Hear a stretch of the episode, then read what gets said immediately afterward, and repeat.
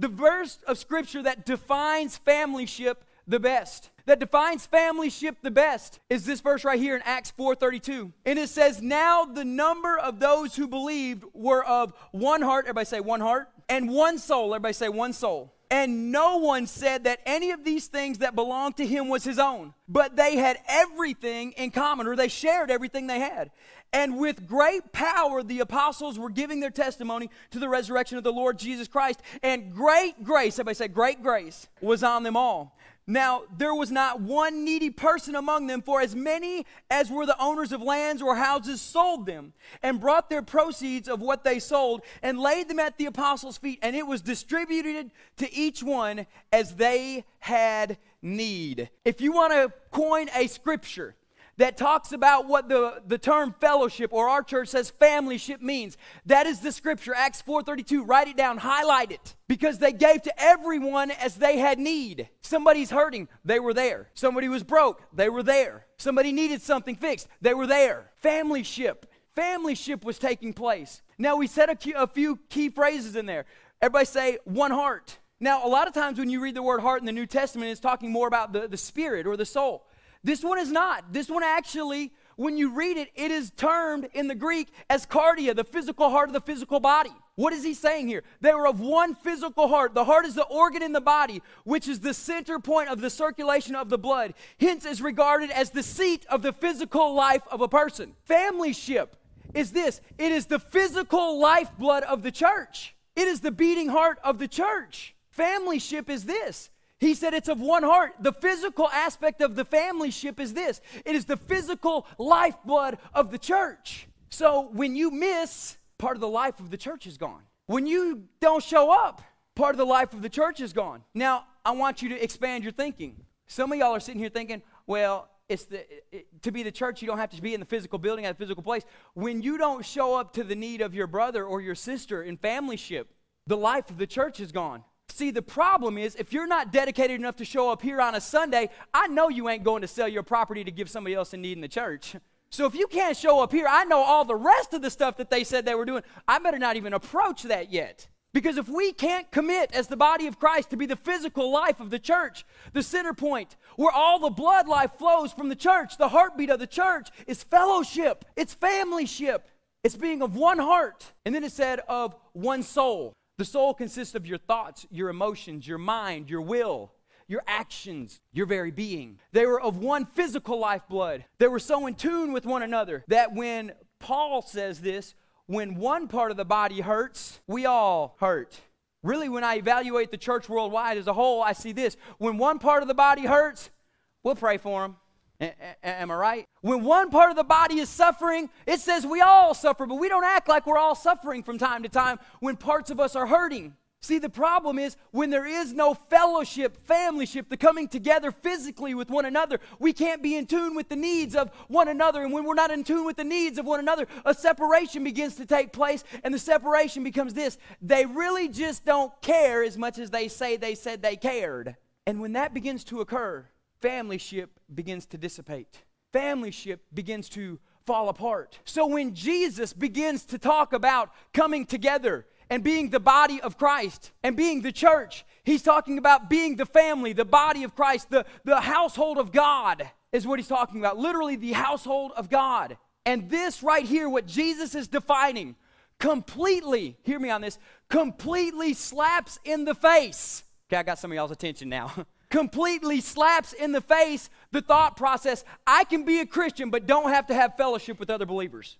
I can be a Christian and be saved, but I never have to fellowship with anybody else. This theory, this, this fundamental principle that Jesus is speaking here, completely slaps that in the faith, face and says, You cannot say you're a believer and a Christian, but deny the fellowship with the other parts of the body of Christ. And I've heard it said all along, well, you don't got to go to church to be a Christian. You're right. You don't. You get saved by the blood of Jesus, Him crucified, dead, and buried, believing He was raised again from the dead. But you will not thrive and prosper and walk in the abilities and the power you have as a believer until fellowship takes place, till familyship takes place. Did you hear the scripture I just read? They, they talked about they shared everything they had they sold everything they had and the bible says with great power the apostles gave their testimony and listen to what happens when fellowship occurs with great grace rested on them. I don't know about you, but TWBC, I want great grace to rest upon us. I want the power of God's grace, not just to be here so people get saved. I want the power of God's grace. The grace that says at all things, having all, all to, at all things at all times, having all you need, you will abound unto every good work. That kind of grace to rest upon this church. Because it's no longer people getting together to sing songs and hear a message. It's familyship that takes place. We have a lot of things that go on in this world where people come to church on Sunday morning, but their true fellowship is really somewhere else. Their true fellowship is really somewhere else. Some of you guys have women's groups that you meet with. Some of you guys have uh, guys' night out that you go hang out and, and, play cards with the guys. And some of you have ladies that you guys have, have ladies' day out where you go get manicures and pedicures and all that stuff. And really, all these things that we do in smaller groups with smaller individuals, they represent fellowship a lot more than we see in the body of Christ many times. And I love what he said. The gangs have a better comprehension of what fellowship really is than the body of Christ. And, church, that should be a sobering fact for us. That if ungodly organizations or organizations that doesn't have God and Jesus Christ at their forefront have a better representation of what Jesus meant as familyship, where do we come from? Where do we start at? What do we do to change this? We're going to find out in just a second those three things. So, the point one this morning is fellow sharing. We need you to share together in the fellowship. The next one is fellow proclaiming. And in, when we do that, when we proclaim Jesus Christ together, others will begin to see the church. The Bible says in 1 Peter 2 9, it says, But you are a chosen generation. Everybody say amen. amen. You are a royal priesthood. Say amen. amen. You're a holy nation. Say amen. amen. A people for his own possession. Say, That's me. Now listen to this next part. We love those first parts. Listen to this next part. And it says, that you, the church, the fellowship, together may proclaim the excellencies of him who called you out of darkness and brought him and brought you into the marvelous light. Together we are supposed to show the excellencies of God. Together we are supposed to show the power of God. Together, me and you together, living together, cooperating together, loving on one another, are supposed to show the power and the majesty of God. And have you ever wondered why people look at the church today and they say the church doesn't have the power that it used to have? Have you ever heard people say that? Have you ever looked at that? The church just doesn't seem to have the, influence that it used to have. The church doesn't seem to have the strength that it used to have. The church doesn't seem to have the uh, authority that it used to have. Have you ever wondered what the cause of that is? Preachers have preached all the time. Well, people just need to stand up for what they believe. I don't necessarily agree with all that. What I do agree with is we've lost the term familyship and truly made it fellowship where we're happy just getting together on Sunday mornings. But I promise you, if there comes a day when we start sharing our possessions with one another, when we start helping the needy and helping the poor together, and together we go out and proclaim the excellencies of God the Father Almighty, we will begin to see the power of the church rise up again like never before. It's about familyship. I love when our Costa Rica team got back, they said, We left as individuals, we came back as a team, a group, a family. Something happens when you do something together. Something happens when you sit down and spend eight days with somebody that you never know. Code man, something happens when we go around the world together and we're stuck in a confined airplane for 15 hours. You know things about me then you never knew. He's like, oh Lord Jesus, I am not getting on a plane with him. something happens when you begin to spend life together. When we do not spend life together, we're not experiencing family then we'll never have true fellowship. And without true fellowship, the church does not walk in the power that it is supposed to walk in. Have you ever read the verse that Jesus talked about with the church? And it says, Upon this rock I will build my church, and the gates of, y'all can't say that in church, quit it. And the gates of hell will not, will, will not uh, prosper against it. Upon this rock I'll build my church, and the gates of hell can't stand against it. But it seems like hell's taking over a lot of families today. It seemed like hell's taking over a lot of churches today. It seemed like hell is winning a lot more battles than the church is today. And I truly believe with all my heart as I study out these scriptures for the past five weeks on familyship that when we develop familyship once again, we begin to develop this bond once again. That when we see somebody in need, the church rises up and begins to move and begins to bless and begins to change the world that we live in. How many of y'all have ever been in the military? Raise your hand. Just raise your hand real high. Y'all give them a hand clap this morning. Those of you who have been in the military, let me ask you this. How close did you come to those guys you were with? Pretty close. I mean, was it almost like family? Who, raise your hand once again here in the military. Closer than family. Because the fact is, when you get shipped overseas for six months, you're spending more time with those people than you ever spent with your spouse back at home. Spouse at home, you get tired of them, you're leaving. I'm gonna go shopping. I'm gonna have a guy's day out. I need my space. You're in the military. It don't matter. Bad times happen. You're still stuck with them. I always heard it said by military people, you don't even know the person you're with till you've been in a foxhole with them. It's time that we maybe get in the foxholes with somebody who's hurting. It's time maybe that the church sees somebody who's really struggling financially and doesn't just say, Oh, bless your heart, sweetie, I'll pray for you. Maybe we get in the foxhole with them for a little bit. Maybe we find out what's happening in their life, why they're struggling, and begin to develop familyship, not just fellowship. We begin to develop familyship at an pre- unprecedented level right here at TWBC. As we continue to grow as a church, I've heard this said to me um, um, several times. I'll talk to people who no longer come here, and they'll say, It's just too big. It's just gotten a little too big, and that grieves me because it means we as the church are losing familyship. And I can't preach it enough. I can't get up here from the pulpit and shout it enough. I can't organize enough events to do it and make it happen. It's got to become ingrained in the heart of you as a believer that I don't care what the pastor's got on the schedule. I'm going to get together with believers and we're going to get together and we'll be family and we're going to come to church together. We're going to go to small groups together. We'll go to discipleship groups together. We're going to be family together. And it's got to be taken upon by the church. It can't be something mandated by leadership. It cannot be done. I can force you to get into small groups and it will not work. I can force you to go to discipleship groups and family won't happen. But when you take it upon yourself to invite somebody to your house for dinner and you cook them food and they tell you if they like it or don't, bless your heart, that's when family begins to take place.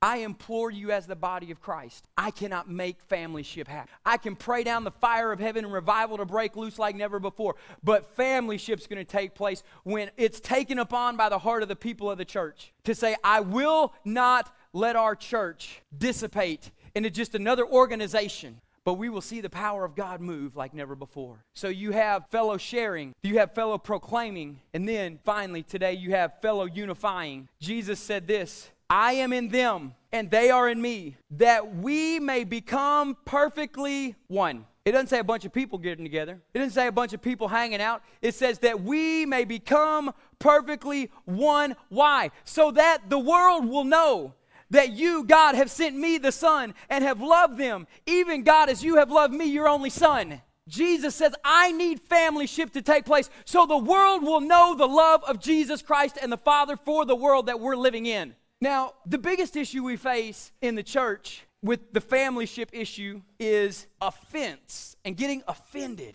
and forgiveness. Now, I don't have much time to cover this topic. And some of y'all are saying, Thank you, Jesus. I'm so glad you don't. I mean, I could go old school Pentecostal and say, oh, revival's about to break out and go another 30 minutes if you want. But no, I, I need to touch on this for a minute. Have you ever been in a family situation where there's been a fight, been some uneasiness? Been some kind of, uh, I don't feel like going to this get together because you know who's going to be there. You don't know what she did to me or what he said to me or how he treated me or what she did to my to my grandbaby or whatever. Lord Jesus, I've heard so much of this in the 15 years of ministry that I've been in. Just shake my head. Have you ever been there? But because it's family, what do you do? You go anyway. You go in a bad mood. You go telling your spouse the whole way. If she talked to me or he talked, I'm going to tell him exactly how I feel. I'll tell, pull her out behind the house. We'll be down by the pond, and I hope she don't come near me. I'll drown her. You know what I'm talking about. I mean, I hear this junk all the time. And you know, but you show up anyway, offended and all. And you show up, and you're there. And you and, and whoever end up being in the same room at the same time in the same place and you got your opportunity to do all that stuff you was talking noise about the whole 30 minute drive over there. And what happens? You don't. You don't. You are all talk. Every bit of it, you talk. And then you just kind of break the ice. Hey, how's it going? And one of them's a little more stubborn. Fine. Still making potato salad, whatever you're making. But what happens? Oh, conversation starts taking place. And then before you know it, somebody says something and somebody giggles. Huh, that's kind of funny. And then the other one starts laughing. And then somebody else says something silly. And then you both start laughing. And then before you know it, 20 minutes later, the husband walks in expecting World War III or World War V, or the wife walks in expecting World War 999. And you walk in expecting the worst. And y'all over there laughing, having a good time. And we're over here scratching our heads. What happened? Oh, honey, I ain't even mad. I don't even know why you thought I was mad. Are you kidding me? I hear this all across the board. And it doesn't matter what, what race your family is, it doesn't matter what religion your family is, it all takes place in all families out there. It happens. And then finally, because two offended people got in the same room and one tried to have a conversation, the other one giggled a little bit, over time, the relationship begins to meld back together, begins to come back together. And before the day is over, everything's fine, everything's good, issues get handled. Why? Because two people who did not like each other decided to show up at the same place in the same time for why? The good of the rest of the family. In the body of Christ, it should be no different. If somebody offends you in church, your answer should not be, I'm leaving and never coming back.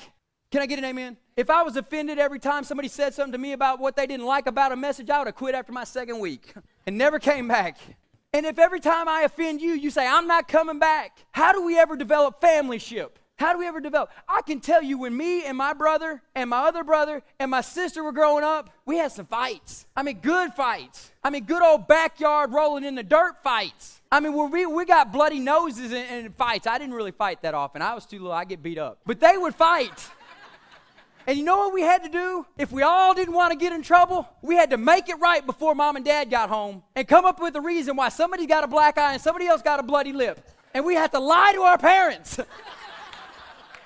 And mom and dad, in their infinite wisdom, you don't think they know we had to throw down? But what happened? We made it right. We made it right. We were family. We didn't have a choice but to go to bed in the same room together that night. We were family. The body of Christ should be no different. We are family.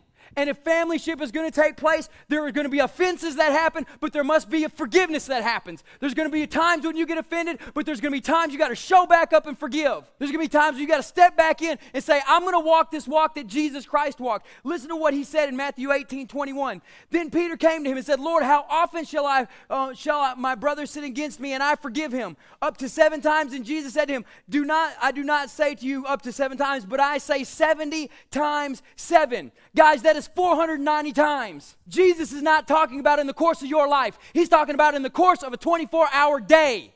Forgiving somebody 490 times in the course of a 24 hour day means you're saying, I forgive them less than every three minutes. You can't harbor unforgiveness when every two and a half minutes I'm saying, Mitch, I forgive you. And about two minutes into it, you know it just starts working back in your mind. And I go say, Daddy Max, I forgive you because I don't have a choice. 70 times 7, 490 times in the course of a day. But listen, some of y'all aren't even up 24 hours a day. The average day is about 16 hours. That means less than every two minutes, you're having to say, I forgive.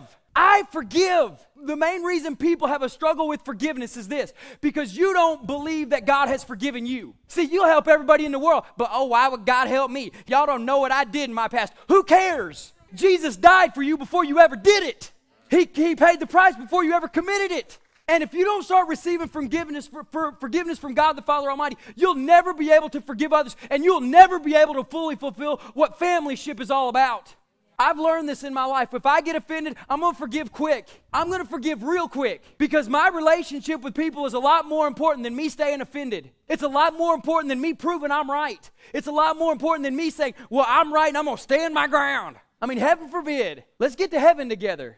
I mean, let's go together. Some of you this morning, you're battling this. You're battling, God, can you actually forgive some of the things I've done? Can you actually forgive me, God? Because, God, you don't know what I've done. You don't know the things I've done behind my doors, Pastor. God surely can't forgive. If there is a sin more powerful than the blood of Jesus, then we may as well throw all the scripture out the door and go home and get out of here.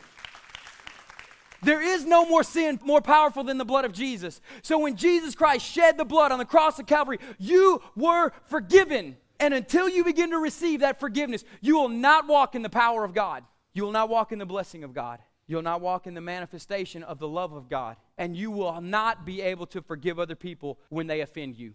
You will not. Our women's Bible study a, year or so ago did an amazing study called The Bait of Satan. The bait of Satan is called this offense. When you take offense, you're taking the bait of Satan. I'm going to grab onto this rather than the Word of God. You can't hold on to unforgiveness and God's Word at the same time.